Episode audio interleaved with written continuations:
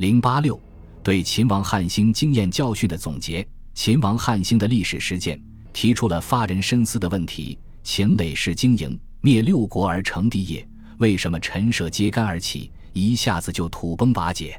刘邦出身平民，无累世功德，为什么几年内就打败了所有竞争对手，建立起大汉帝国，成为天子？这是有没有合理依据？秦何以亡得这样快？汉何以兴的这样速？当时的政治家。思想家、史学家思索这些问题，是为了了解历史变化的原因，给新生政权提供经验教训，解决汉政权怎样统治下去的问题。刘邦即帝位当年，便开始思考这个问题。在与群臣欢聚时，他问臣下列侯诸将无敢引阵，皆言其情。吾所以有天下者何？项氏所以失天下者何？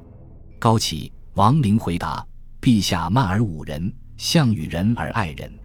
然陛下使人攻城略地，所降下者因以与之，与天下同利也。项羽妒贤嫉能，有功者害之，贤者疑之，战胜而不与人攻，得地而不与人利，此所以失天下也。”刘邦说：“攻之其一，谓之其二。夫运筹策帷帐之中，决胜于千里之外，无不如子房。”镇国家，抚百姓，给馈乡，不绝粮道，无不如萧何；连百万之军，战必胜，攻必取，无不如韩信。此三者，皆人杰也，吾能用之，此无所以取天下也。项羽有一范增而不能用，此其所以为我秦也。刘邦君臣都把人的作用放在首位，不同的是，高启和王陵看到的是刘。相用人的不同，注意的是领导者的胸怀与气度。刘邦的高明之处在于看到了个人力量的有限，意识到广用各方面人才之长才能成就大业。在天下初定之时，他们想到的只是胜负的直接原因，还来不及对历史做深入的思考。深入总结历史经验教训，提出巩固政权根本方针的是陆贾。他常常在刘邦面前称饮诗书，惹得刘邦很反感，训斥他说：“乃公居马上得知，安是诗书？”陆贾反问：“居马上得知，宁可以马上治之乎？”此言可谓一语破地，道出了夺取政权与巩固政权方略的不同。不能以武力治天下，可说是千古不磨的真理，有着久远的生命力。接下来。他用历史事实说明了不失仁义、纯任武力必然失败的道理，也道出了秦王的根本原因。且唐武逆取而顺守之，文武并用，长久之术也。昔者吴王夫差，智伯及武而亡；秦任刑法不变，卒灭赵氏。项使秦以定天下，行仁义，法先圣，陛下安得而有之？刘邦被他说得面有惭色。要求他总结出秦王汉兴及历史上成败得失的经验教训来。陆贾乃粗述存亡之旨，凡著十二篇。因为很好的贯彻了刘邦的传述意图，所以每奏一篇，高帝未尝不称善，左右呼万岁。好其书曰《新语》。在《新语》中，陆贾系统总结古今施政的经验教训，阐述了以仁义为本的治国学说。针对百废待兴的社会现实，他提出无为而治的主张，要求政府减少对社会的行政干预，减少徭役，减轻刑罚，修养民力，通过教化达到天下大治。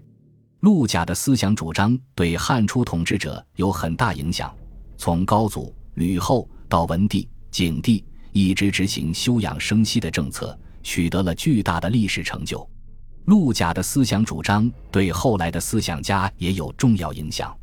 王充在《论衡·按书篇》中说：“新语陆贾所造，盖董仲舒向北服焉。借言君臣政治得失，言可采行，是美足观。弘之所言，参二经传，虽古圣之言，不能过增。”汉文帝时的贾谊对历史与现实问题又一次做了深入思考。他的《过秦论》。是一篇出色的历史论文，文章对秦由兴起到败亡的历史做了全面回顾与总结。肯定秦立法度，务耕之，修守战之备，完成统一大业的历史功绩。然后分析秦统一后政策的失误，皆是秦亡的原因。他具体论述道：天下初定时，经多年战乱之苦，天下之事斐然向风，源源之民既得安其性命，莫不虚心而仰上，为社会的安定与治理提供了良好的时机。可惜秦始皇不能及时调整政策，仍崇尚武力，其道不义，其政不改。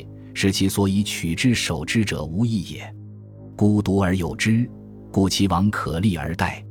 而且继秦始皇为帝的二世与子婴还不知改弦更张，三主祸而终身不悟，王不亦宜乎？